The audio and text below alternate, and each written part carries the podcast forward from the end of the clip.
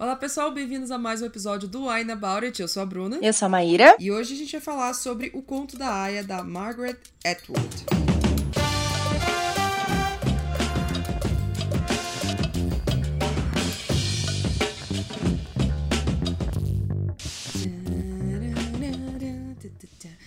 Senti que hoje era mais devagarzinho a abertura. Fiz uma mais melódicazinha. Você fez mais lento. Mais tranquilinha, né? Vibe de quarentena e tal. Então. Triste. É distanciamento social, ainda não é quarentena porque Distanciamento nós... social. Ninguém é, tá infectado. Distanciamento social pode ser só.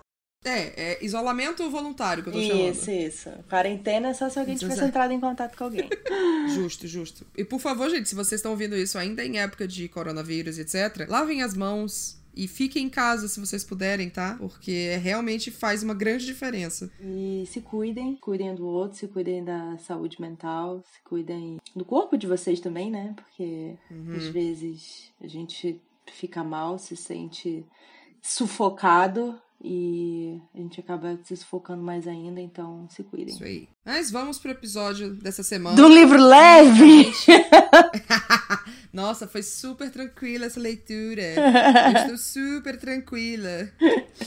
É, mas esse episódio só seria possível com o quê? Com nossos apoiadores. A gente tem um projeto lá no Catarse onde você pode apoiar o Aina Bauret e fazer com que a gente continue conseguindo gravar, mesmo sim. em tempos de Covid-19. Sim, sim. Então, muito obrigada para é. nossos apoiadores: Gabriele Malinsky, Kátia Marques, Antônio Cavalcante, Laís de Baile, Juliana Soares, Adriele de Sá, Sara Alencar, Flávia Lago. Clarice Cunha, Gabriel Mar, Isadora Rodrigues, Tamiri Santos, Diana Passi e Adriele de Almeida. E Lucas Marinho, Bruno Nunes e Milena Santos. Vocês fazem com que todos os episódios sejam possíveis. Muito obrigada pelo apoio. Muito obrigada, e se você gente. quer apoiar o Wine About It, o que, que, a pessoa faz, Maíra? Você vai no catarse.me barra It. Bom, vamos começar aqui. A gente tá. Hoje a gente vai beber dois vinhos diferentes, então mais uma vez teremos resenha dupla de vinho. O Bruno vai tomar um vinho diferente que nunca foi tomado antes. Eu vou tomar um velho conhecido aqui que eu curti e que é barato. Uhum. Mas, antes a gente começar a beber, Bruna, hum. se você for menos de 8 anos. Você não bebe de jeito nenhum, por favor. Se for beber. Não dirige de jeito nenhum, por favor. Mas se tiver dentro de casa, for acima de 18 anos. Lava as mãos. Abaixo de 18 anos você não pode lavar, não. Lavar a mão. Se você for maior de 18 anos, em casa, tranquilo, de boinha, gravando um podcast, beba com moderação. Bom, vamos começar então. Bru quer falar primeiro do seu vinho? Vou servindo aqui o vamos meu. Vamos lá. O que, o que eu vou beber com moderação hoje em casa, sendo maior de 18 anos, é o Levity, que é um vinho que eu tomei no outro episódio aqui, só que a garrafa não acabou, então eu vou continuar nele. E porque eu quero dar, dar mais uma chance. Eu quero descobrir qual é o gostinho que ficou aqui que eu não entendi. Diferente de é mim, que acabou com a garrafa no meu outro episódio. Muito bem, Maíra. É moderação, gay, pelo amor de Deus. Tava muito bom. Mas o Levit é um, é um vinho verde de Portugal e ele é rosé, além de ser verde, ele é um verde rosa. A gente não teve muita sorte com o rosé, né? Outro que ficou rosé, rosé que a gente tomou francês também não emocionou, né? Pois é, cara, os rosé não estão funcionando pra gente não. É. Mas eu continuo com a minha opinião de que esse bicho aqui parece um refrigerante alcoólico. porque até quando eu abri a tampinha dele aqui, ele fez um tch. Hum. E eu falei, hum. E ele tem várias bolinhas aqui na taça e ele tem alguma alguma nota que eu ainda não entendi o que que é e eu tô tipo, eu preciso descobrir que senão eu não vou ficar em paz. Bom, então aprecia. E você, amiga? Eu peguei um Santa Helena reservado Cabernet Sauvignon, é uma edição especial hum. que a gente tomou quando a gente foi gravar nosso vídeo do Catarse, quando a gente gravou um vídeo depois, ah, um, um vídeo não. Só um episódio também, agora não vou lembrar qual. e aí eu gostei muito dele, eu gosto de tomar ele até sem estar gelado, de tão gostoso que ele é. Nossa! É, é um Cabernet Sauvignon assim, muito, muito gostoso. Desce super bem. Vou até tomar aqui agora, já enchimenta assim. Uhum. Muito bom. Hoje eu vou de branco e você vai de tinto, né, amiga? Isso. É porque deu uma esfriada, né? Assim. É, deu uma esfriadinha e resolvi. Ah, mais ou menos, não força. Ai, Bruna, pros seus padrões, assim, pra esfriar tem que estar tá nevando, a canadense. É. a nordestina canadense. Isso. É Mais um brinde, amiga. Vamos, brinde. Como é que eu, como é que eu faço brinde aqui? Peraí, que eu vou fazer com a garrafa. Peraí. Aê! Ó. Até que deu, hein? É, rolou. Até que foi. Rolou. Aquele high five, né? Que a pessoa bate na mão dela mesmo, assim. Remote Five. Isso, remote five. Mas vamos lá, então, falar desse livro. Ó, oh, livro fácil de ler. Nossa senhora. Eita porra! Puta! Nossa, tranquilíssimo. Vamos falar sobre o que que fala o Conto da Aya. É um livro que ficou muito conhecido e muito falado nos últimos anos, até por causa da série da HBO, da HBO não, da Rolou, né? Rolou. Uhum. É. Hulu, que foi lançada. E sinopse do livro. Deixa eu ler para vocês aqui do que, é que o livro fala, se você ainda não sabe. As mulheres de Gilead não têm direitos. Elas são divididas em categorias, cada qual com uma função muito específica no Estado. A Offred coube a categoria de Aya, o que significa pertencer ao governo e existir unicamente para procriar, depois de uma catástrofe nuclear que tornou estéril um grande número de pessoas. E sem dúvida, ainda que vigiada dia e noite e ceifada em seus direitos mais básicos, o destino de uma Aya ainda é melhor do que das não mulheres, como são chamadas aquelas que não podem ter filhos, as homossexuais, viúvas e feministas, condenadas a trabalhos forçados nas colônias, onde o nível de radiação é mortífero. Isso é bem resumo, assim, né, do, É. do mundo que acontece. Então, Uhum. eu não sei se no, no, você leu em português ou em inglês, amiga? Inglês, inglês. Eu também, eu não sei se ficou de Fred ou se ficou Offred, mesmo em Hum, eu acho em que é português. Offred. É Offred, né? Eu então, acho. Porque Vou a primeira aqui é coisa, né, tá. a, a primeira Ah, é. Offred. Em português tá Offred também. Uhum. Então, tipo, o nome dela é Off-Fred, porque ela é do Fred, que é o nome do Isso. homem a que ela pertence na casa, né? Isso. Que ela serve como método de procriação. Uhum. É um livro bem tranquilo. É, vale comentar que é um livro que foi publicado em 1985. Então, assim, era outro momento completamente que Sim. a gente estava vivendo em. Nos Estados Unidos, no Brasil, no mundo inteiro, nos direitos das mulheres, enfim. Era no meio da Então, crise de AIDS também, né? Nos Estados Unidos. É, e isso até que, que tem um toque ali depois, né? Eles Sim. comentam levemente sobre isso. Mas eu peguei alguns dados de, tipo, o que que tava rolando nessa época quando eu imaginei que a Margaret Atwood escreveu. Então, tipo, em 73 foi quando o aborto se tornou legalizado nos Estados Unidos pela primeira vez por causa de um de um processo, tipo, pessoa contra o Estado. Aham. Então ele foi legalizado. Em 89, a Suprema Corte, que tinha liberado o aborto, permitiu que os estados não, financia não financiassem abortos e que os hospitais se recusassem a fazer. Porque nos Estados Unidos tem esse sistema muito doido que, tipo, o governo federal decidiu uma coisa, mas os estados podem decidir fazer outra coisa. Fazer o que eles querem. É, porque não faz o menor sentido. Mas. É doido. Em 78 foi proibido que fosse negado contratar mulheres que sejam grávidas, que é uma coisa que a gente sabe que acontece. Muita gente, tipo, ah, não vou contratar mulher, né? Porque a mulher fica grávida e tem que dar licença maternidade, né? E, né, e vai faltar. Então é prejuízo contratar mulher grávida. É, tudo bem que isso foi proibido legalmente, mas a gente sabe que continua acontecendo até hoje, no Uhum. caso. Mas era, foi um momento de, tipo, pequenos avançozinhos, assim. Ah, a primeira juíza da Suprema Corte foi eleita. Uhum. A primeira, não sei o que aconteceu. Mas era um mundo completamente diferente do que tá agora, em termos de alguns direitos de algumas mulheres. E ele parece ridiculamente preciso ao momento que a gente tá hoje. Uhum.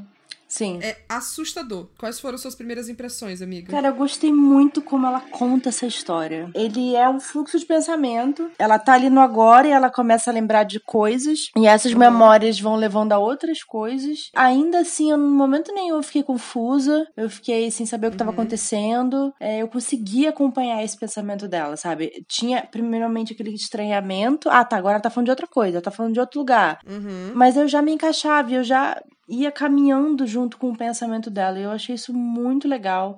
É, eu gosto muito Uhum. como ela se corrige, né? Ela fala um negócio, ela fala, bom, não foi bem assim, né? É, eu achei muito legal como ela fez É. isso. Ela fala que é uma, uma reconstru- reconstrução ou reconstituição? É, que é reconstrução. É, então, tipo, ah, eu tô só tentando juntar umas peças da minha memória e contar alguma coisa pra você. Uhum. Sim. Foi muito interessante esse É. formato. E eu tô impressionada como ela escreve bem, cara. Nossa senhora, muito bem escrito esse livro. Ele é muito bonito, assim, a, a estrutura mesmo, assim, da- das frases e de como ela caminha essa história. É, tanto que, assim, eu achei que ia ser bem mais tenso pra mim, pra ler, pra eu ia ficar mal. Uhum. E não, assim, tipo, saber que não era uma coisa, yay, super alegre, mas eu não fiquei mal, assim, Uhum. porque eu acho que ela também me mostrou só o que precisava ser mostrado, sabe? Ela não fez um espetáculo Uhum. disso. E eu gosto muito como a gente vai descobrindo as coisas nessa história. Ela não faz, tipo, ó, então eu vou te contar o que, que tá acontecendo, tá? Não. Ela tá lá, uhum. indo no dia dela, nanã. Aí tem um momento em que chega uma van, e aí tem umas mulheres lá, e aí são todas levadas para casa dessa mulher, e você fala, que porra que tá acontecendo? Aí você entende que é um ritual uhum. pra quando o bebê vai nascer, e é isso que as mulheres fazem. Então, ela te explica a estrutura desse mundo através das coisas que estão acontecendo. E eu acho que ela faz isso muito bem, assim. Obviamente que a gente não tem vários detalhes desse mundo, porque a gente tá na cabeça dela e o que ela lembra, né? Mas eu acho que o que a gente tem é o suficiente, assim, pra gente entender. Eu achei, assim, quando eu comecei, eu na real, até, sei lá, 20 e poucos por cento, eu tava meio sem curtir muito. Eu acho que eu criei muitas expectativas para esse livro, porque querendo ou não, a gente foi bombardeado com muita coisa. E, nossa, é um livro incrível. E é um puta livro. E vai ser impressionante. E aí eu, eu fui com ele com muito medo também, assim, de ser muito, muito gráfico, uhum. muito violento e muito pesado. E não que ele não seja, em, em certas coisas, meio gráfico e meio violento e pesado, mas, mas eu esperava, acho que muito mais, assim. Então uhum. eu fui uhum. meio tensa para ele e à medida, aos poucos, eu fui soltando. Mas isso que você falou de como que ela vai explicando o mundo, eu achei muito, muito bom. Porque no começo você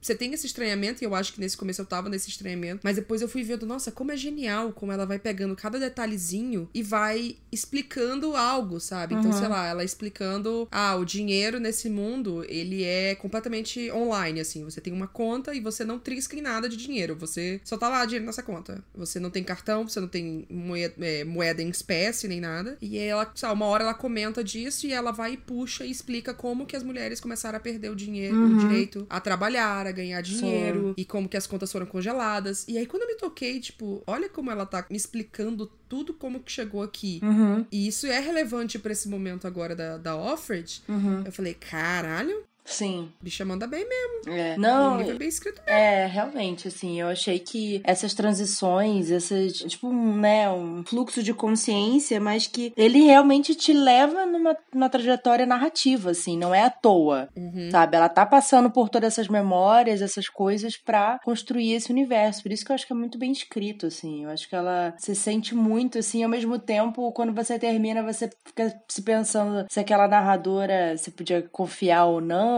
e tal, uhum. mas o relato dela dos sentimentos assim são muito verdadeiros, né? E existe um sentimento de tensão também, né? De qualquer momento alguma coisa pode dar Nossa, errado, sim. que pode ser descoberto, que ela pode ser traída e ao mesmo tempo, com todo esse medo, ela ainda se permite viver.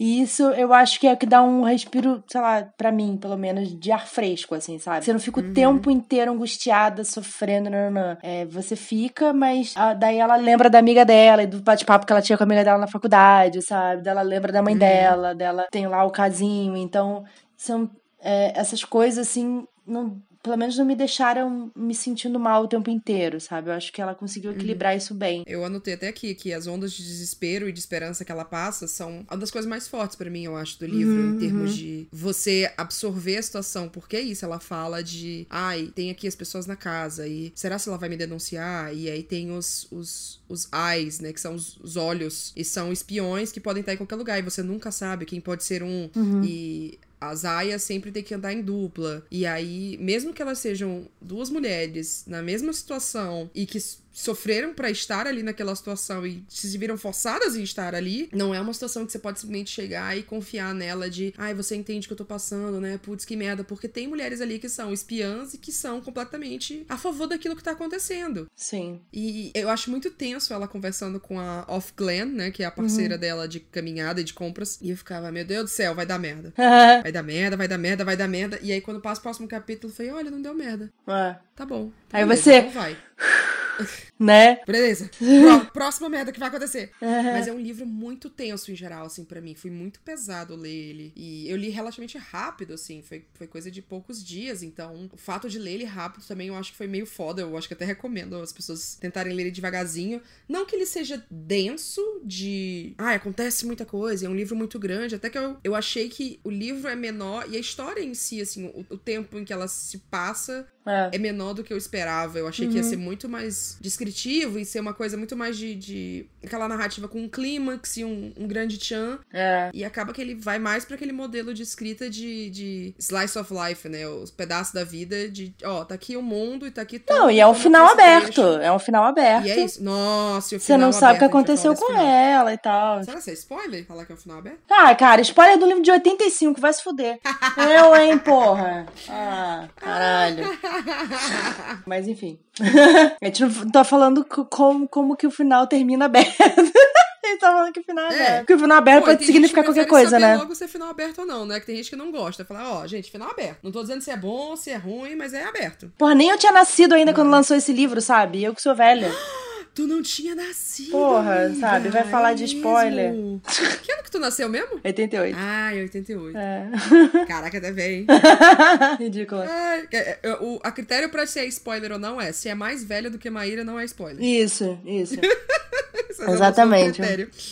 Ai, cara, uma coisa que é muito foda pra mim, que eu anotei pra gente falar, sobre como a, ela vai falando do mundo, né, e construindo tudo isso, e, e, justamente nesses momentos em que ela volta pra vida dela, antes dessa república de... República não, né? Gilead, que é só é. chamado como é... Agora, os Estados Unidos, basicamente é isso, gente. Os Estados Unidos virou Gilead, uhum. e aí ela tá em uma cidade dentro disso, que se eu não me engano é em Massachusetts. É. É um estado ali no, no, no meio pra cima dos Estados Unidos. E aí ela vai falando, ah, é porque no começo é, teve teve um assassinato de todo do presidente, do Congresso, e aí, como aconteceu isso muito repentino, colocaram a Constituição em pausa. Tipo, ó, a Constituição agora não vale mais, temporariamente, só enquanto a gente arruma as coisas. Depois a gente vai fazer uma eleição, uhum. viu? E aí eu lia isso daí e eu ficava, meu Deus do céu, vai acontecer. Caraca, isso, isso é muito fácil de acontecer. Lembrei muito de Jogos Vorazes e aí eu fiquei pensando, cara, é muito, muito bizarro, assim, como ela descreveu isso nessa época. Uhum. E vale muito para hoje, não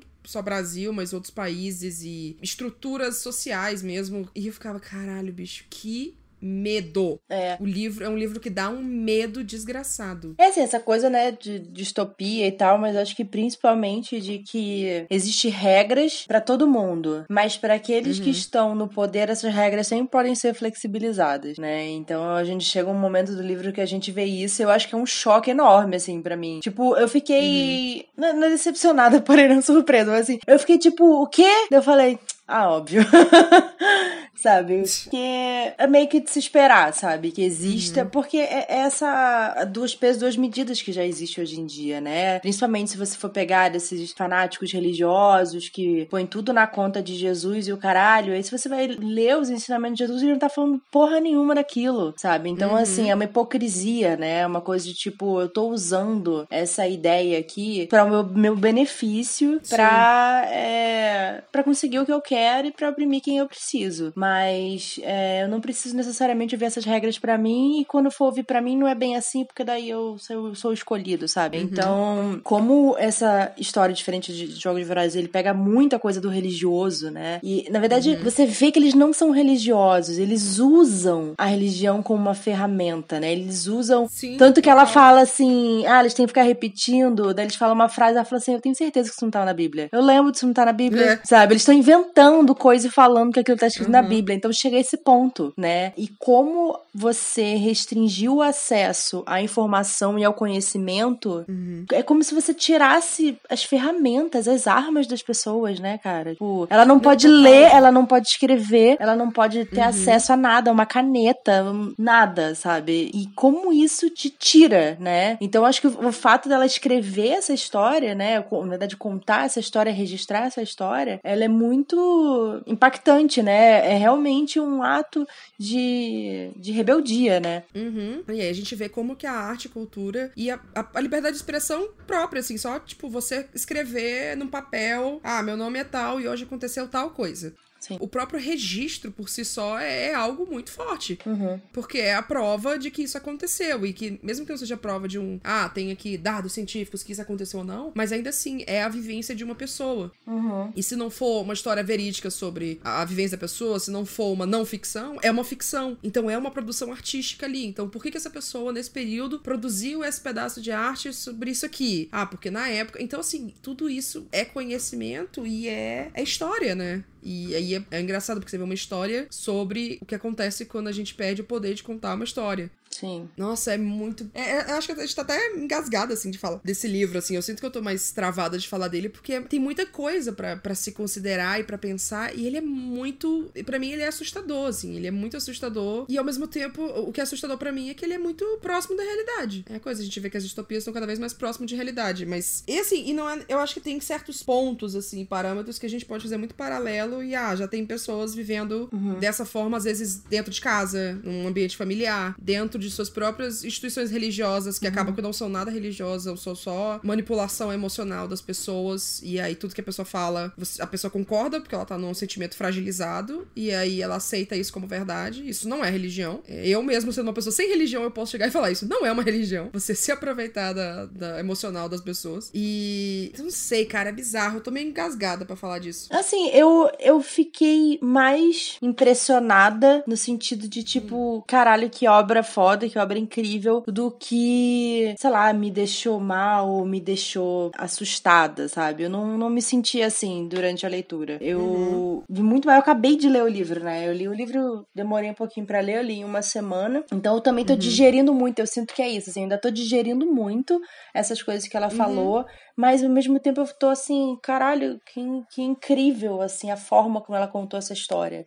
Eu fiquei muito apaixonada, eu acho, assim, por essa voz que ela criou para contar essa história, assim. E eu não acho nem que é muito parecido com o que a gente tá vivendo agora. Eu acho que ela com certeza dá aquela extrapolada absurda, exatamente para chamar uhum. a atenção, para te fazer questionar e tal. Uhum. Mas o que assusta, na verdade, eu acho que é o que ela pega de o que real está acontecendo. Por exemplo, quando ela fala uhum. das manifestações das mulheres, quando ela fala da mãe dela lutando pelo direito ao aborto, isso são os uhum. identificadores da nossa realidade.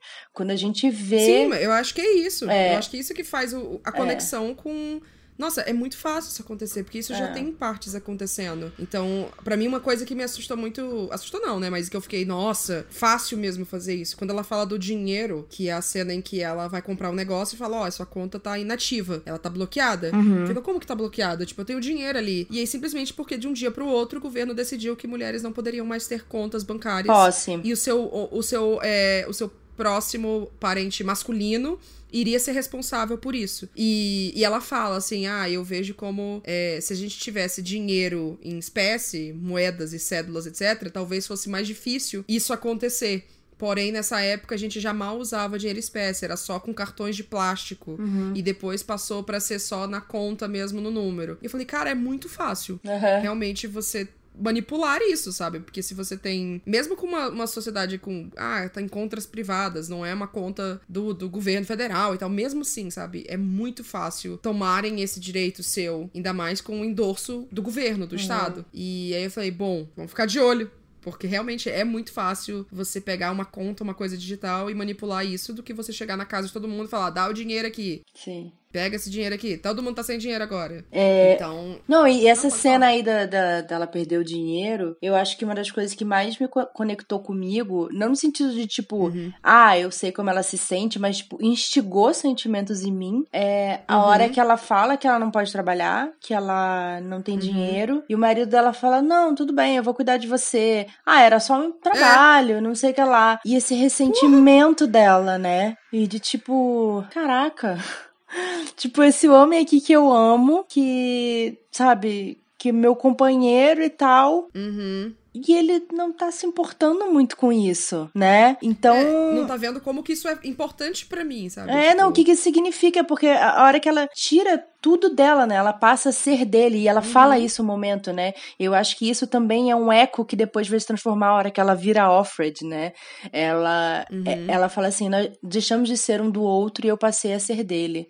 E aquilo. Nossa, essa frase foi foda. É, então é isso que, que depois vai ecoar, realmente, né? Ela passa a ser a posse de um outro homem. Uhum. E eu acho que esses pequenos detalhes, assim, sabe? Que foram as coisas que mais me fisgaram, assim, uh, emocionalmente Sim. a história, sabe? De ver é, esse, ela perdendo aos poucos isso. Porque a pessoa que ela é, a hora que ela tá contando a história, e a pessoa que ela lembra que ela foi, são pessoas diferentes, né? Ela, e ela pensa nisso uhum. também, né? Não, e ela remarca isso várias vezes quando ela fala: Ah, eu olhei rapidamente no espelho e eu, nossa, não sabia que tinha passado tanto tempo e eu não consigo me reconhecer dessa forma. E ela vê como ela tem até uma, uma, uma distanciamento da própria imagem dela. Sim, sim. E... Porque é isso, né? Vaidade foi, foi abolida. Você não existe para você, você existe da forma que for preciso para você procriar. É. E a forma que existe pra você procriar é você tá ali quando você tá fértil, você vai ser estuprada ali por ele e pronto. Uhum. E como ela fala da questão do estupro, eu achei. Nossa, eu achei muito, sei lá, difícil, assim, de processar. Porque ela fala, ah, eu nem posso falar que é uma. Ela fala, ah, não é uma uma transa em um relacionamento de amor, porque obviamente não tem nada ali. Eu também não posso falar que é um estupro, porque, de certa forma, eu optei por estar ali. Uhum. Assim, por, mais, por menor que eu tivesse opção, eu ainda tinha outra opção, mas eu optei por estar ali. E eu achei que o jeito que ela falou isso, nossa, é, abre muita discussão da questão de, tipo, estupros por parte de maridos, namorados, etc. Que fica, ah, mas eu escolhi estar nesse relacionamento, então, ah, aconteceu, então tá tudo bem, sabe? Lógico que não é a mesma situação, uhum. mas eu achei muito. para mim é um, é um, livro que tem muito pano para discussão, assim, tem muitos pequenos detalhes que a gente pode analisar de diversas formas e, e é, é, preocupante ver, sei lá, se alguém lê um livro e fala, ai, mas eu achei que foi até tranquilo. É, então. Porque a gente vê que a pessoa tá dentro de uma mentalidade. Não, então, o negócio para mim, na verdade, é esse raciocínio dela, e acho que toda a forma como ela descreve isso, eu fiquei pensando uhum. muito também. A gente não fala muito sobre um cara ser obrigado a transar, né? Um cara que não tá uhum. afim de transar e ele tem que transar com uma mulher. Isso aquilo também não é uma violação do corpo dele. E da forma como aquilo é tudo ah, descrito, é tão asséptico, é tão uhum. sem nada. Você vê que é, da forma como ela descreve, nem ele tá, tipo, ah, gostando daquilo, né? Ele tá meio que fazendo um serviço que ele tem que fazer, né? Então, Sim. o quanto aquilo também não é violar esses dois corpos, né? Uhum. E eu fiquei pensando nisso. E, e, talvez o corpo da esposa também, né? Que, que tá ali tendo que, que passar por aquilo, né? Como se ela uhum. fosse uhum. o corpo da outra.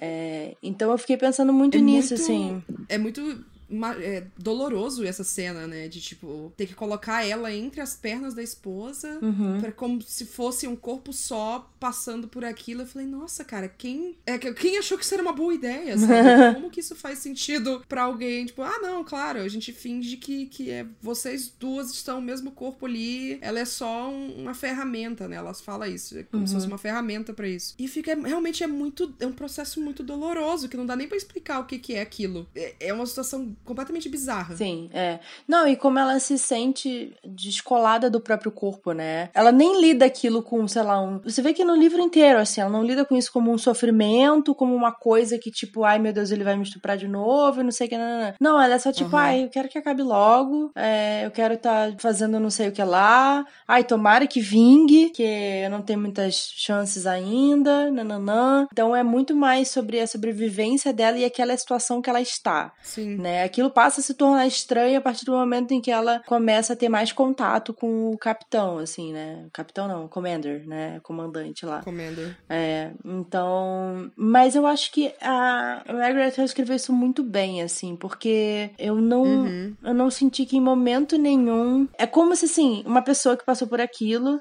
ela vai te contar aquela história. Ela não precisa te dar os detalhes. Ela, ela uhum. vai estar tá contando o que ela quer contar e ela fala isso várias vezes. Ela fala assim: ai, ai não sei porque eu tô fazendo isso, porque contar essa história me deixa triste, mas eu vou contar. E não sei o que lá. Então, uhum. assim, é, eu imagino isso, assim, sabe? De uma pessoa contando a história dela e tal, ela vai contar como aquilo aconteceu, sabe? Não necessariamente uhum. falar é, em detalhes, etc. Então, até teve momentos que, que eu achei que fosse ter alguma cena e não. Ela simplesmente cortava e no dia seguinte ela, tipo, uhum. tava acordando no quarto dela e fazendo as coisas dela. Eu fiquei, ah, ok. Então, eu acho que ela uhum. me poupou muito, sabe?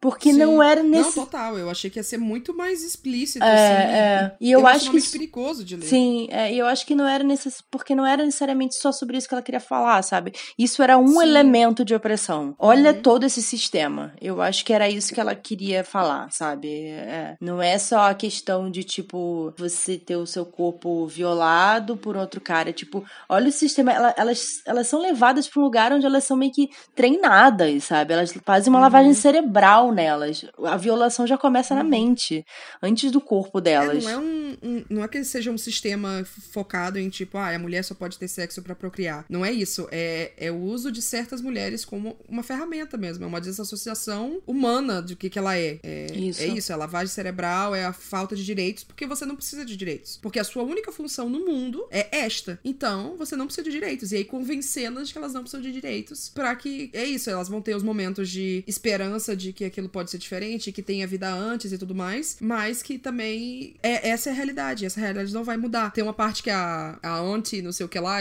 Lídia, hum, uhum. ela vai e fala: ai, ah, vocês é, estão passando por isso e as próximas vão ser muito mais fáceis de aceitar esse destino. Uhum. Porque, né, elas já vão ter crescido num mundo em que essa é a realidade. Sim. E aí o quanto que a gente apega, tipo, ah, bom, a gente cresceu no mundo dessa forma, então a gente continua no mundo dessa forma, sabe? Como é que vai ser diferente? Existe alguma possibilidade de ser diferente? Acho que não, né? Então, tamo aqui vivendo sem, sem nada, assim. Você não, você não tem perspectiva. Eu acho que isso que é, é, é meio que o assustador e o tenso né, do, da história, assim. É uma história sem perspectiva de, de mudança real, assim. Mesmo é. quando ela fala em, em pessoas que estão. Ai, deve ter, né, um mercado escondido e pessoas que fazem tal coisas e tal, e pessoas que conseguem fugir para a fronteira, para o Canadá e tal.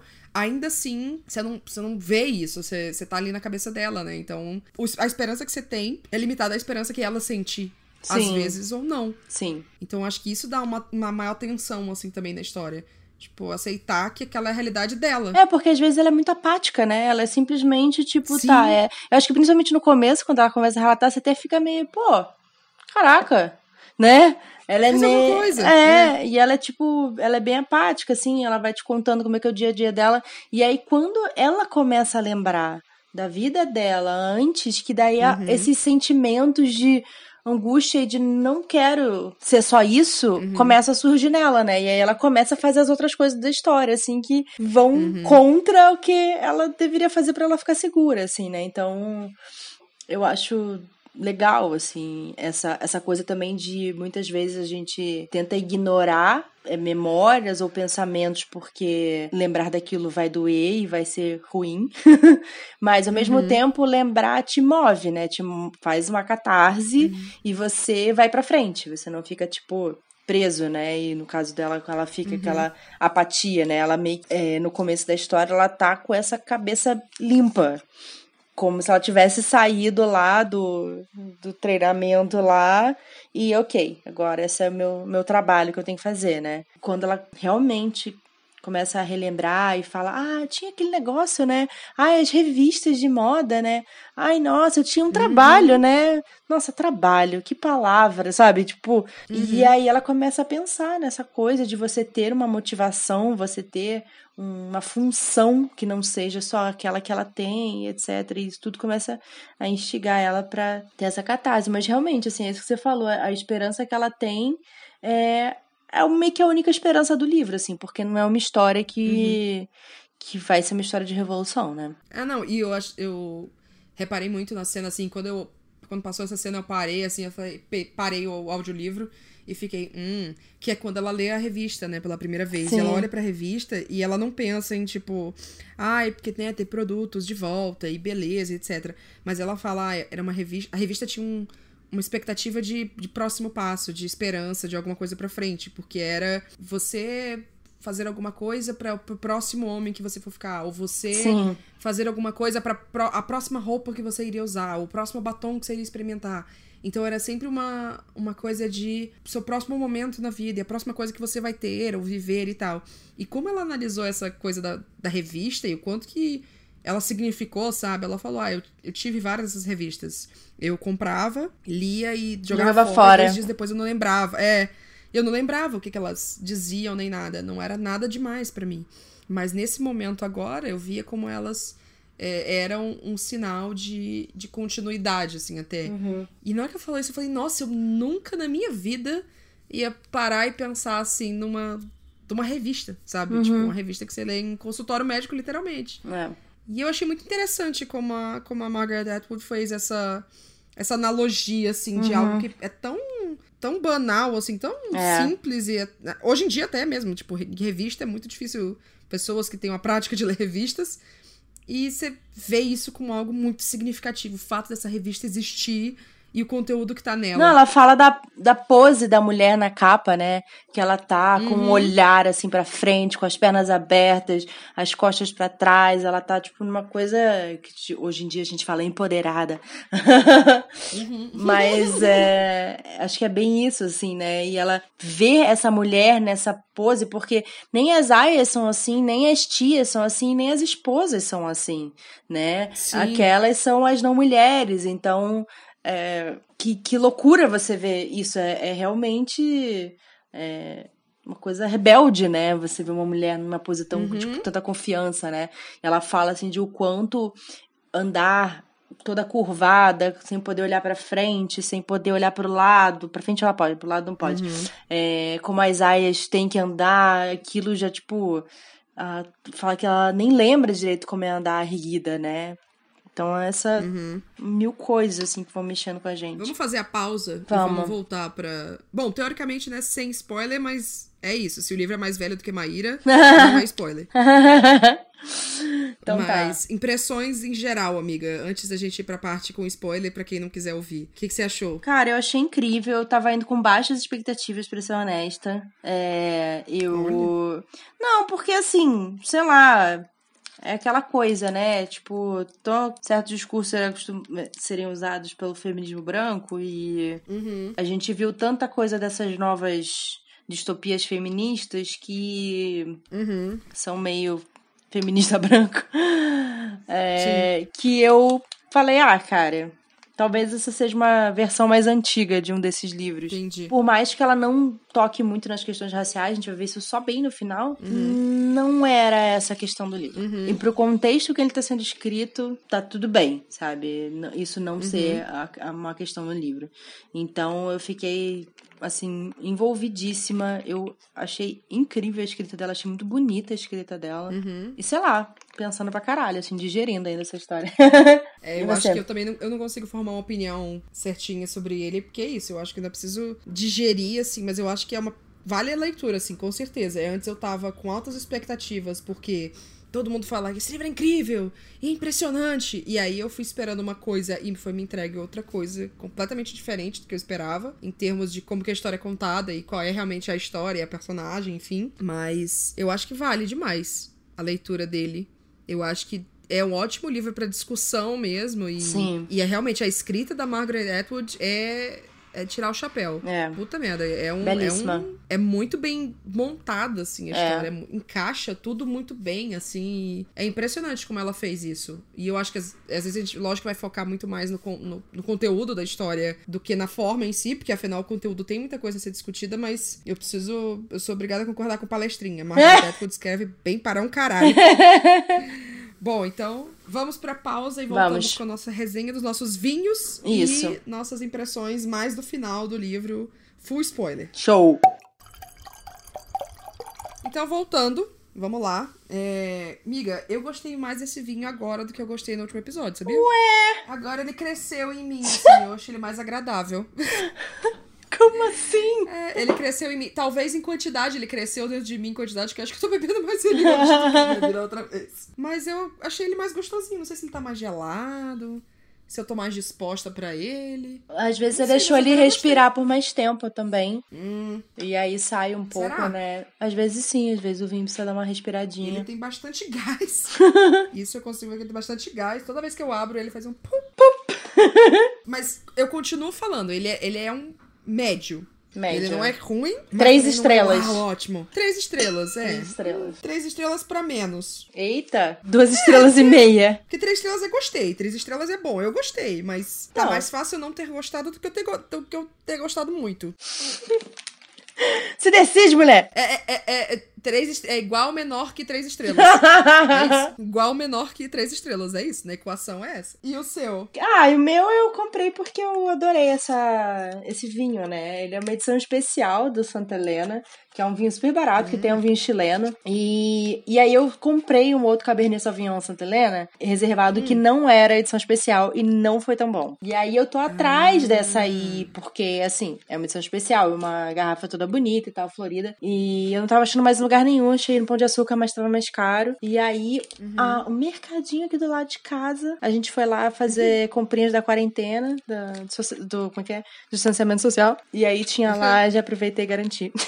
então, seguindo. Vamos para as impressões com spoilers uhum. e mais aprofundadas na parte final do livro. Eu botei aqui, anotei para comentar que para mim os encontros dela com o commander, né, o comandante, ou sei lá como é que ficou, para mim eles eram sempre meio assustadores, porque por mais que no primeiro encontro a gente vê que ah, ele só queria jogar Scrabble e só ter uma interação mais humana até, mas uhum. ah, você não tá aqui porque você tá forçada, né? Eu queria que você gostasse de mim e talvez criar uma conexão emocional real mesmo, né? No caso, que não existia nenhuma ali. Eu ainda assim, como ela tem. Ela tá sempre tensa, é, e tudo que ela fica, ah, eu não vou não vou pedir por isso e. Ai, tá, eu vou pedir, ou eu vou falar isso, eu não vou falar. E toda hora eu ficava, caralho, ela vai falar alguma coisa e ele vai falar, fodeu tudo e o carro vai vir buscar ela. Uhum. Pra mim era sempre tenso, assim. Será se, se sei lá, ele vai ficar bêbado e aí ele vai abusar dela? Uhum. Ou será se. Sei lá, eu, eu, pra mim era sempre incerto e eu sempre ficava nervosa de o que será que vai ser a próxima coisa que vai pra frente. Será se uhum. ele quer uhum. realmente só uma conexão emocional? Será se ele vai usar ela para espionar? Em outras. Eu não sei, hum, a minha hum. cabeça viajou. Você já assim. começou a fazer acabei... exposições. É, não, e eu acho que eu entrei na coisa dela, assim, de. Quando eu ia lendo, é, a cabeça dela funcionava de, bom, eu acho que eu conheço ele melhor aqui, mas não sei, né? Eu não vou uhum. falar assim, eu vou tomar cuidado na hora de falar isso. Eu acho que isso ficou na minha cabeça e eu comecei a ficar tensa junto com ela. é, então, eu não, eu não senti tanto medo, a não ser a parte lá em que eles vão pro, pro puteiro lá. Nossa, sim. É. Assim, eu fiquei, ih, não, agora ele vai querer o negócio. Só que assim, a gente não sabe como que aconteceu, né? Porque ela corta é, então. e acorda, tipo, sei lá, uma semana depois, ela na casa e tal, não sei o que lá. Então, assim, ela dá a entender que eles transaram, mas a gente não sabe como. Foi ruim, uhum. se foi bom, se ela sentiu alguma coisa, a gente não sabe, né? Essa, essa parte do relato cortou, então por isso que eu falo assim, eu agradeço que a Margaret me poupou de várias coisas. Nossa, por favor. e eu acho isso muito bom. Eu não tô falando que não pode ter esse tipo de coisa. Hum. Acho que, né, cada, cada autor vai definir o que acha que tem que pôr na história e tal. Mas eu achei que foi bom porque foi uma coisa além do choque. E até para não, uhum. não focar o livro nisso, assim, porque o livro não é sobre isso, né? Que a gente tinha conversado. Uhum. Eu acho que ele, ele é para além da violação dos corpos, é a violação de direitos, é a violação da sua mente, uhum.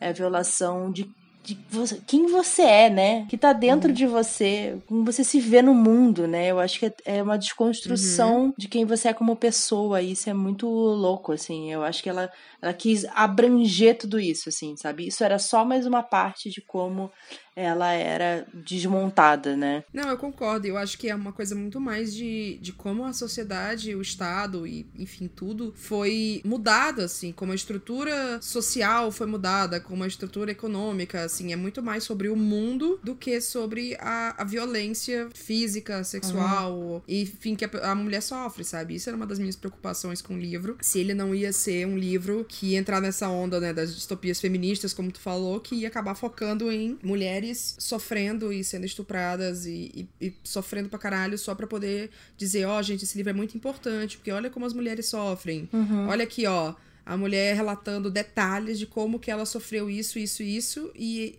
e é tipo, ah, o livro é importante porque mulheres estão sofrendo.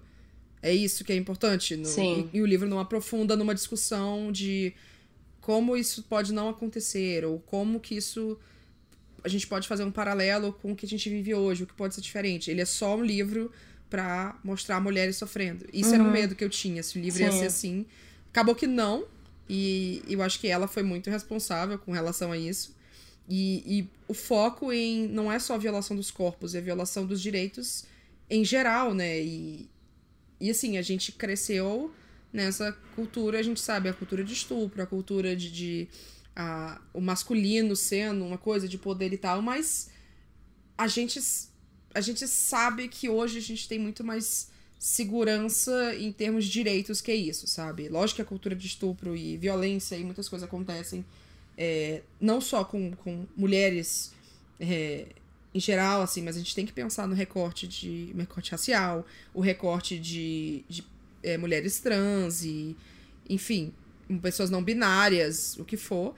Mas a gente tá tranquilo com relação a mulheres poderem trabalhar, mulheres poderem ter posse, mulheres poderem fazer. É uma discussão que parece pra gente que é muito distante, né? Tipo, ai, nossa, realmente, é, mulheres não trabalharem é um absurdo.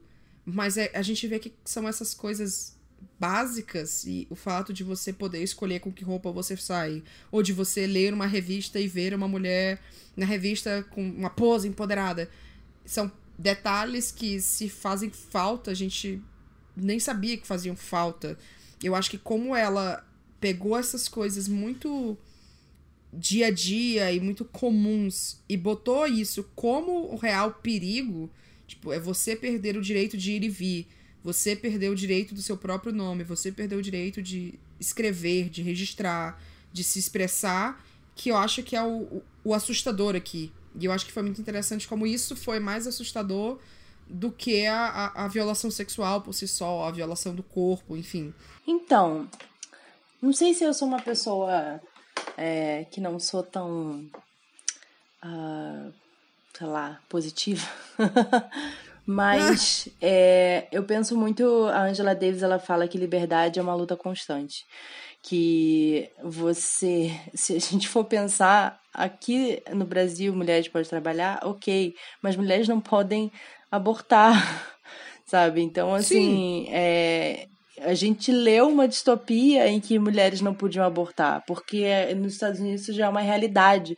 E para elas não ter esse direito é uma coisa tipo, uou, imagina isso! Uhum.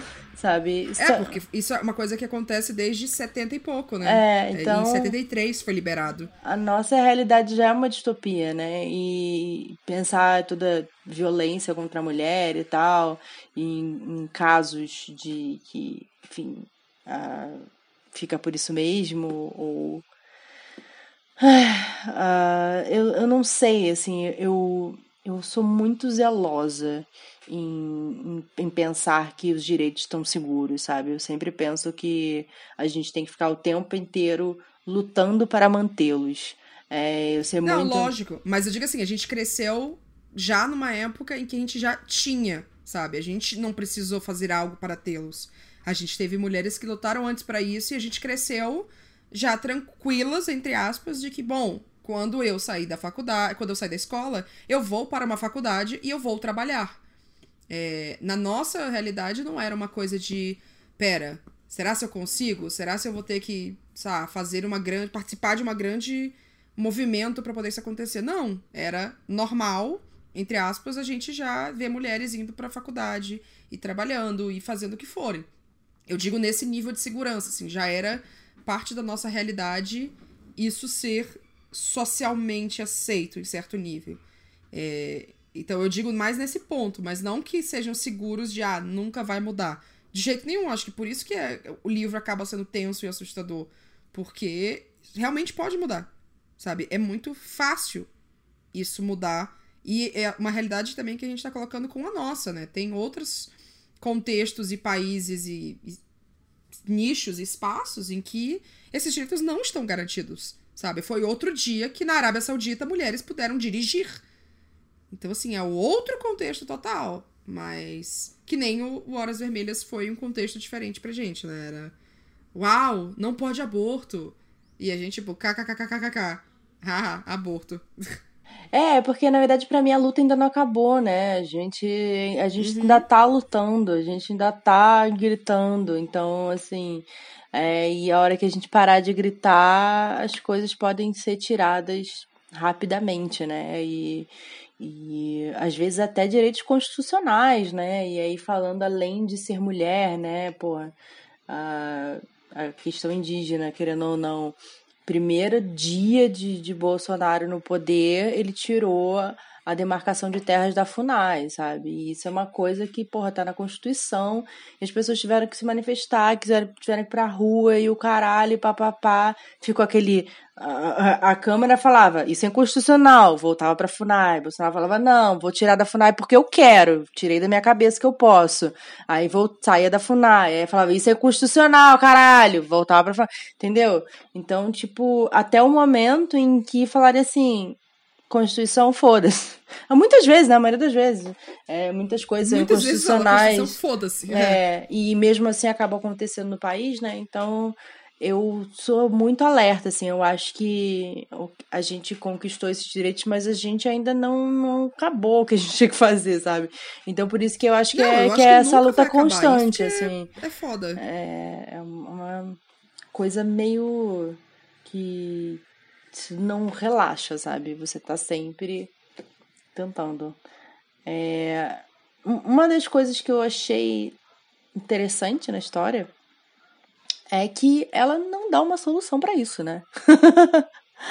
ela não, não dá uma solução tipo, para a situação. Tá é. Tipo, é olha um relato dessa vivência. E é tipo assim, imagina isso. Imagina essa situação, imagina essa vivência. Toma aí. Aí você fica imaginando. E ela fala, é só isso mesmo, era só um exercício de imaginação. eu não vou te dar uma maneira de resolver isso, eu não vou falar que vai ficar é, tudo tipo bem no final. Terapia, você chega assim e fala, ó, oh, aconteceu tal coisa. Aí ela vai e fala, então, isso aqui pode ser isso, isso, isso, isso. O que você acha? Aí você vai e fala e ela fica, não, não sei, eu só penso só... sobre isso. só quero saber o que, que você acha. Eu quero uma resposta! é basicamente uma terapia. É, é. Não tem resposta. Você vai jogado com um monte de informação, lide com isso aqui. Não tem resposta, não. Só só pensa aí sobre isso. Reflete. eu acho que é, não, e, eu acho que o final aberto, né? Eu acho que é, é, eu acho que é o final, assim. Se fosse outro final pra esse livro, eu acho que ficaria estranho, assim, porque quando você para e pensa, é, até pelo, pelo momento extra depois, né, em que tem a, a análise do professor e tal, que eu achei genial. É, eu ia perguntar o que, que você achou. Quando começou, eu falei, ah, não. Agora ele vai me explicar tudo. Muito... Sério. Porra, deixa eu, eu, eu interpretar, né? Mas depois eu achei interessante. Eu, porque ele deu uma forma mais ampla, né? É, não, eu acho que foi muito legal ter isso, porque é meio que a gente pega e pensa isso como, como registro é importante, né? Assim, ele fala, ah, a gente não sabe se é uma se é uma verdade, se não é, se dá para, como você falou, dá para confiar na narradora e tal, mas eu acho que isso foi interessante porque era um professor. Cento, era 150 anos depois, né? Acho que era, 150 anos depois, estudando isso. Tipo, ah, a gente encontrou esse registro aqui e a gente tá analisando e tentando entender. E a gente pensa, nossa, tudo que a gente tá fazendo agora, daqui a 150 anos vai ser, ah, então, a pessoa escreveu e fez esse vídeo sobre esse assunto. O que será, né, o significado por trás disso aqui? Qual é o contexto que foi feito? E isso me deixou meio. E eu acho que eu, nesse ponto eu preciso ainda processar muita coisa. Eu, eu catei muitas respostas na, na fala dele, tipo, mas o que será que aconteceu?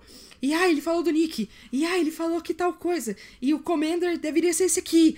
E eu queria, por, por motivos de história, eu queria caçar essas respostas, mas aí eu fiquei, mano, se é nesse contexto de. Bom, gente, rolou essa, esse, esse governo aqui, né? E foi um governo ditatorial teocrático, e aconteceu isso, isso, a gente não vai ter resposta. Sabe? É que nem a gente pensar hoje em, sei lá, a civilização tal, tal, tal, no século tal, tal, tal, vivia de tal forma. A gente só pode analisar o que a gente tem de registro e, e esperar que isso seja verdade mesmo, porque a gente não vai ter resposta. Então deu um toque para mim da história muito diferente de só uma história que eu terminei de ler o livro e, ah, terminei de ler o livro, ah, acabou a história. Deu uma, uma, uma fisgada, assim, de, de realidade que eu falei, caralho, massa.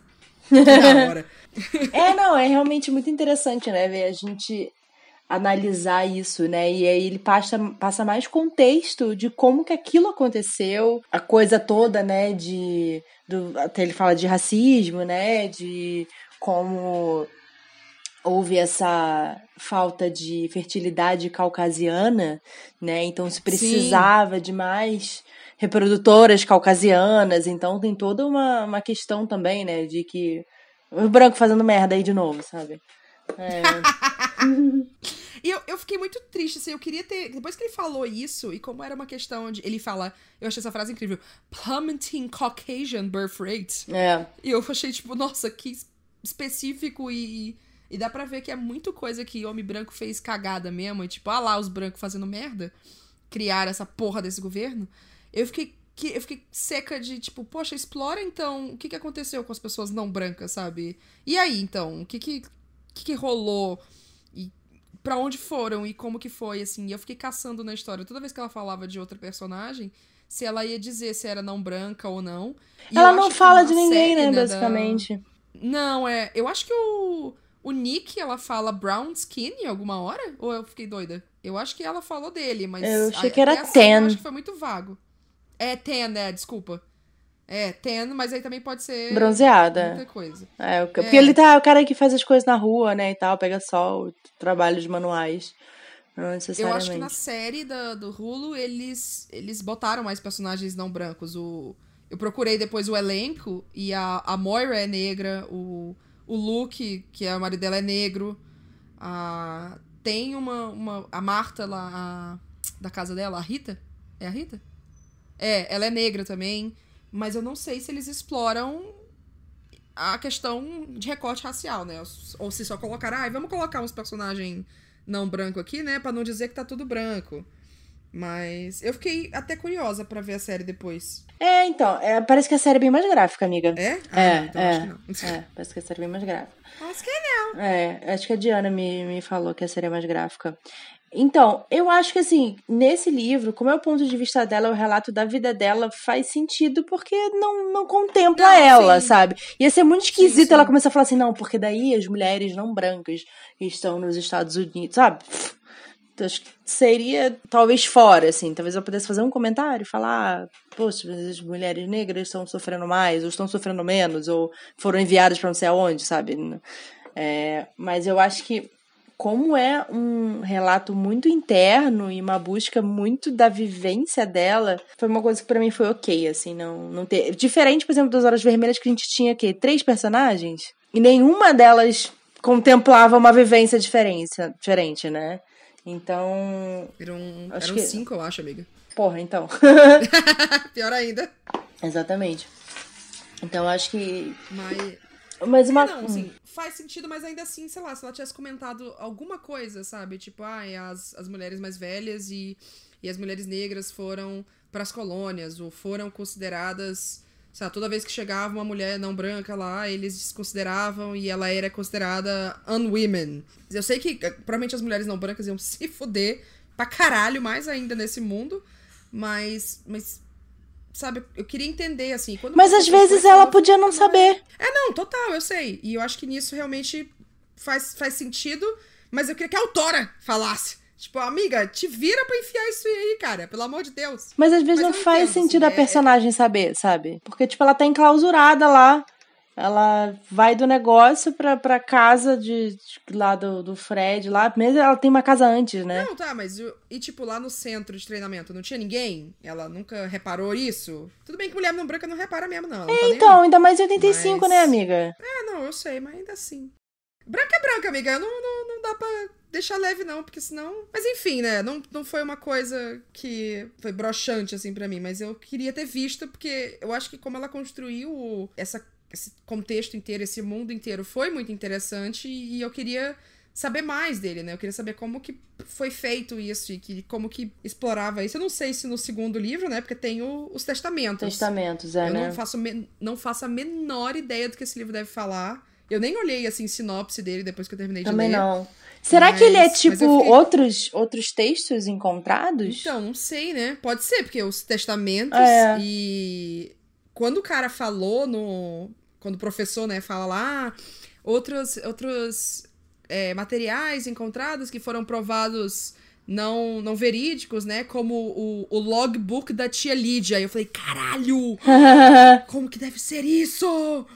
E eu falei, caraca, deve ser loucura, hein? Porra! Mas aí eu falei, ah, não é verdade. Aí eu falei, putz, mas seria bem interessante. Alô, Margaret Atwood, você ainda tá fazendo coisa, amiga? Dá pra nós aí. É, então, eu acho que. Sei lá, eu, eu. Quando tem um ponto de vista muito fechado, por exemplo, é que nem a Katniss. Ela tá contando pra gente. A gente Uhum. não sabe o que tá acontecendo na capital fora o que ela tá vendo. Aquela Sim, coisa sim. toda lá que o Snow tá fazendo e o caralho. Ela não sabe porra nenhuma, a gente sabe por causa do filme. Mas. Uhum. Então, muito do contexto de como Panema é Panema, a gente sabe algumas coisas que foi o que ela aprendeu na escola, mas assim, a gente não vê nada além do que ela tá vendo. Então, acho que nesse Sim. caso, principalmente por ela, ela quase não, não sai de casa, né? Ela só sai pra fazer as compras e volta, e ela não pode conversar com as pessoas. Então, assim, ela não. Como é que as informações chegam nela? Não chegam. Uhum. É, por isso que é muito sobre a vida dela, os sentimentos dela, etc. Então, acho que, que nesse caso aí eu passo um pano. Eu acho que faz sentido, é uma coisa de, de leitor, assim, de, ah, eu gostei muito desse mundo e eu queria saber mais, sabe? É, eu, amiga, eu abri aqui o, a sinopse dos testamentos e aí é. fala que continua a história depois de 15 anos depois de que a Offred sumiu, né? Tipo, foi para não sabe onde, não sabe o que aconteceu com ela, com os testamentos de três narradoras mulheres de Gilead. Só fala isso. Então, tipo, 15 anos depois, três mulheres falando. Uhum. E eu achei interessante também, né, como o professor lá no final, e eu acho que essa, esse capítulo do professor no final foi. dá muita coisa pra gente parar e pensar. É, ele fala, ah, teve o período pré-Gilead, e teve o período Gilead, e teve o período pós. E as fases dentro dele. E aí eu fiquei pensando muito em, em, como que, que a gente registra a história, né? Então, uhum. Então, tipo, ah, o período que a gente tá vivendo é o tal. Mas muitas vezes esse nome não vai ser dado por nós, sabe? Vai ser dado anos à frente por alguém que vai entender que, ó, nesse período tinha tal, tal, tal coisa acontecendo, e a gente que tá vivendo ele não consegue visualizar. É. E aí a gente, ó, quando ele fala assim, ah, o período pré-Gilead, em que teve é, clínicas de fertilização, a, as barrigas de aluguel e tal. Eu falei, nossa! faz muito sentido! é, é, cara, é muito inteligente, assim. É, toda vez que eu paro e penso, é muito inteligente como a, a Margaret Atwood construiu tudo isso. É real, assim. É, é, é bem impressionante. É, eu até é, registrei aqui, marquei uma parte do texto que eu acho hum. que ele fala muito bem sobre como esse mundo aconteceu, né? E como a uhum. nossa própria personagem é, se viu dentro desse mundo, né? Ela fala uhum. assim: nada muda instantaneamente.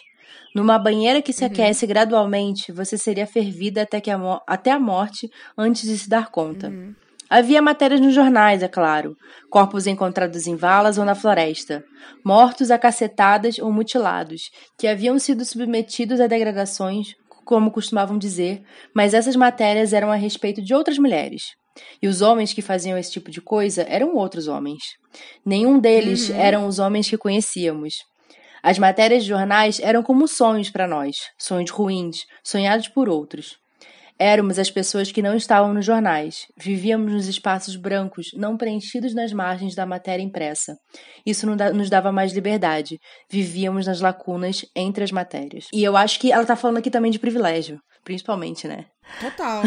Total. Não, e mesmo que ela não esteja falando de privilégio, a gente pode interpretar assim, é. porque é isso. É, quando a gente vê dados, tipo, ai, ah, tantas mulheres sofrem tal, tal, tal, tal coisa. E a gente fica, nossa, né, é foda, realmente. É. Mas nunca é com a gente. Nunca é com a pessoa que tá do lado. E é engraçado porque a gente leu Menina Feita de Estrelas faz pouco tempo, uhum. né? E ele uhum. fala muito sobre essa coisa de, bom, eu não, eu defendo isso até que seja dentro da minha casa. Uhum. Ou até que seja com alguém que eu conheço, né? Uhum. Quando a gente pensa, assim, nessas duas pontos de vistas é. Nossa, é muito louco. Tem um trecho que eu peguei, que na verdade é só uma frase, assim, que ela falou logo no finalzinho, assim, que aí eu parei e pensei muito sobre ela. E eu acho que na real eu ainda preciso processar, mas eu quero jogar, assim, para ver o que, que você. Se você teve alguma uma coisa com ela. Hum.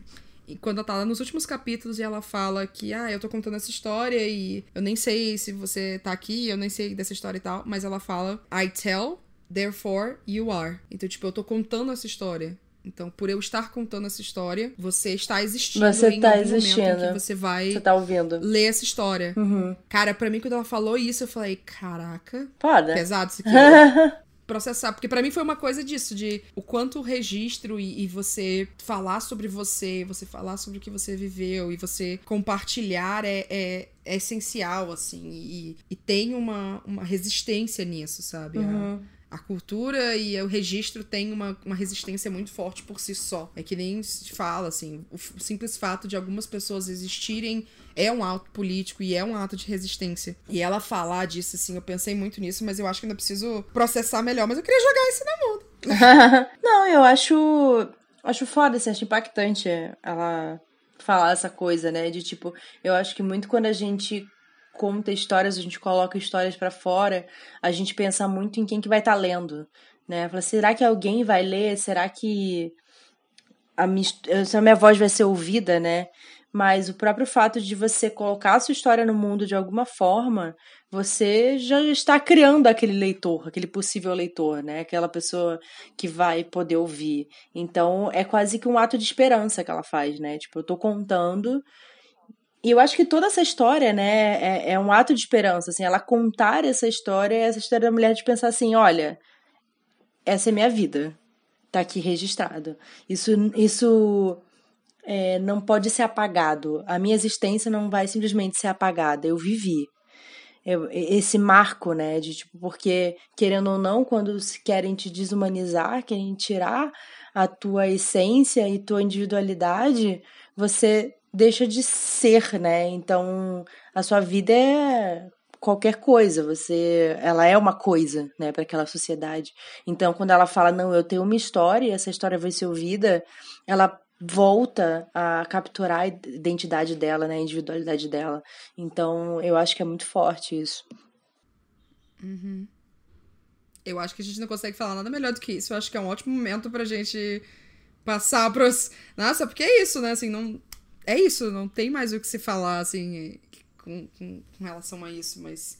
Você quer passar para o momento vinagrou e harmonização? Eu acho que é um bom momento. Tá. É... Vinagrou! É, cara, eu. Vinagrou? Eu não consigo pensar em nada. Para mim, esse é um livro cinco estrelas. Ó! Oh? É, é. Foda. Eu não eu acho que eu, eu preciso processar ele ainda e, e, pensar. Porque é isso, eu não posso só pensar nele escrito agora, né? Tem toda a coisa de eu preciso pensar ele escrito em 85. Tem muitos fatores para se considerar esse livro como a gente considera hoje. Tipo, ah, se a gente lê um livro sem XYZ, fica amado 2020, sabe? Olha o livro que você tá escrevendo. Mas é um livro de 85. Eu acho que deve ter algum vinagrou. Mas na real, na verdade não. Eu acho que eu fui ver umas resenhas dele, uns comentários e tal no Goodreads, e, e eu acho que o que eu vi de comentário, assim, e talvez a forma como algumas pessoas estejam usando é, o livro, talvez vinagre, assim, em certos momentos. Em, não sei, eu vou processar melhor. No sentido de, tipo, que, exemplo, as pessoas estarem lendo ele superficialmente, você tá falando? Não, é, não sei se sou superficialmente, mas, por exemplo, eu, eu vi pessoas comentando de, ah, isso aqui é uma realidade que a gente já vive, inclusive em países muçulmanos. E aí eu falei, bom, eu entendo como que a pessoa fez um paralelo assim, mas é uma falta de respeito com a religião em si, para mim é muito abertura de intolerância religiosa e, e racismo a pessoa chegar e falar, viu, é assim que mulheres vivem em países em que o em que muçulmanos são a maioria. Então eu fiquei tipo, opa, peraí. Não é assim também, não. É um tutelamento Porque... também, né? Tipo, deixa as mulheres muçulmanas é... falarem por elas mesmas. Exato. Então eu acho que o que vinagrou pra mim foi, foi, foi, sei lá, pensar que muita gente pode pegar isso daqui e tomar como uma coisa muito preto no branco e, e Olha, viu como, como que isso acontece? Isso já existe. Mulheres muçulmanas sofrem pra caralho desse jeito. E eu fico, opa, peraí, não é, não é assim, não é o islamismo que faz isso. E pensar que, ah, todas as mulheres passam por isso da mesma forma. E aí entra na questão do recorte. Mas eu acho que é só a cautela em a gente pensar nesse livro. Sim, é um puta de um livro. É, realmente é muito bom, muito bem escrito e com muito pano para manga, muito, é, muito pano para manga para se discutir, mas vamos discutir com calma e vamos discutir ele no contexto de hoje. É, não só pensar nele no, do jeito que ele foi pensado em 85, porque eu acho que ele não é um livro que vinagrou, na real, é. nem um pouco. Eu com acho certeza. que na real foi muito bem assim. Tá... Melhorou com a idade. é, ele, na verdade, ele não vinagrou, ele deu uma ele foi um reserva. Reserva. reserva? Ficou reservado. É. Ele ficou reservado. assim. Mas, mas eu eu senti quatro estrelas e meia. Olha lá, lá vem ela. 4,75. Não, não, mas é, na verdade 4 para 4,5. Mas é porque eu não sei, eu, eu faltou alguma coisa. Não que faltou, mas eu, eu, acho que eu esperava outra coisa. E aí eu acho que ainda não processei o suficiente para dizer, não, realmente. Foda! Eu acho que talvez eu precise pensar um pouco ainda na minha nota, mas vai ser uma nota alta mesmo. Eu acho que é um puta do livro. Eu acho que tem uma coisa também que eu me identifiquei muito com a Alfred, no sentido de a gente tem uma vida parecida, assim, né? Tipo, obviamente eu não tenho filha, mas é, ela tem 33 anos na hora da história, né? Então, aquilo provavelmente aconteceu que nos 30 anos dela, né? Por aí. É, você vê que não é uma coisa que tá acontecendo há muito tempo. E e ela tinha um marido, E, enfim, que começou lá, ela explica o relacionamento deles, não, não. É, e, e eu acho que ela tá numa fase da vida muito parecida com a minha, assim, sabe? Então eu acho que eu consegui me conectar muito com isso, assim, ela, assim, sabe? Me, me enxergar muito na vivência dela. Eu consegui muito me ver no lugar dela, sabe? É... Nossa, eu já não tive essa conexão, sabia? É porque você é jovem. Eu não. não... Amiga, a gente já estabeleceu que a gente não é tão diferente de idade. Assim, Quando a gente chegar as duas na casa dos 30, você vai ficar. Isso. É, né? A gente tem uma idade muito próxima. Isso, é. Mas porque tu tá Enquanto você não de, chegar "Ah, nos tem que ir 30, pra você é uma bebê. Ah, meu Deus do céu. Tá bom então, idosa. Senhora. E o que que risco. você. O que que você é, harmoniza? Cara, eu tinha pensado primeiro, né, no distopias feministas. A gente tem o Horas Vermelhas. é, Só que. Nossa, Horas Vermelhas não puxa nem água, assim, em comparação com Conto da Raia. Amei a expressão. Pra mim, Não a- puxa nem água. Você nunca viu eu falando essa expressão? Não, amei. É, tipo, não puxa nem água, tipo, não tem. Não, não- nem se compara. É, Eu não sei de onde que informação, agora que você fala. Mas eu sempre falei, nossa, não puxa nem água comparado com não sei o quê. Bom, agora eu fiquei curiosa, eu vou pesquisar isso. Mas enfim, é, pra mim o.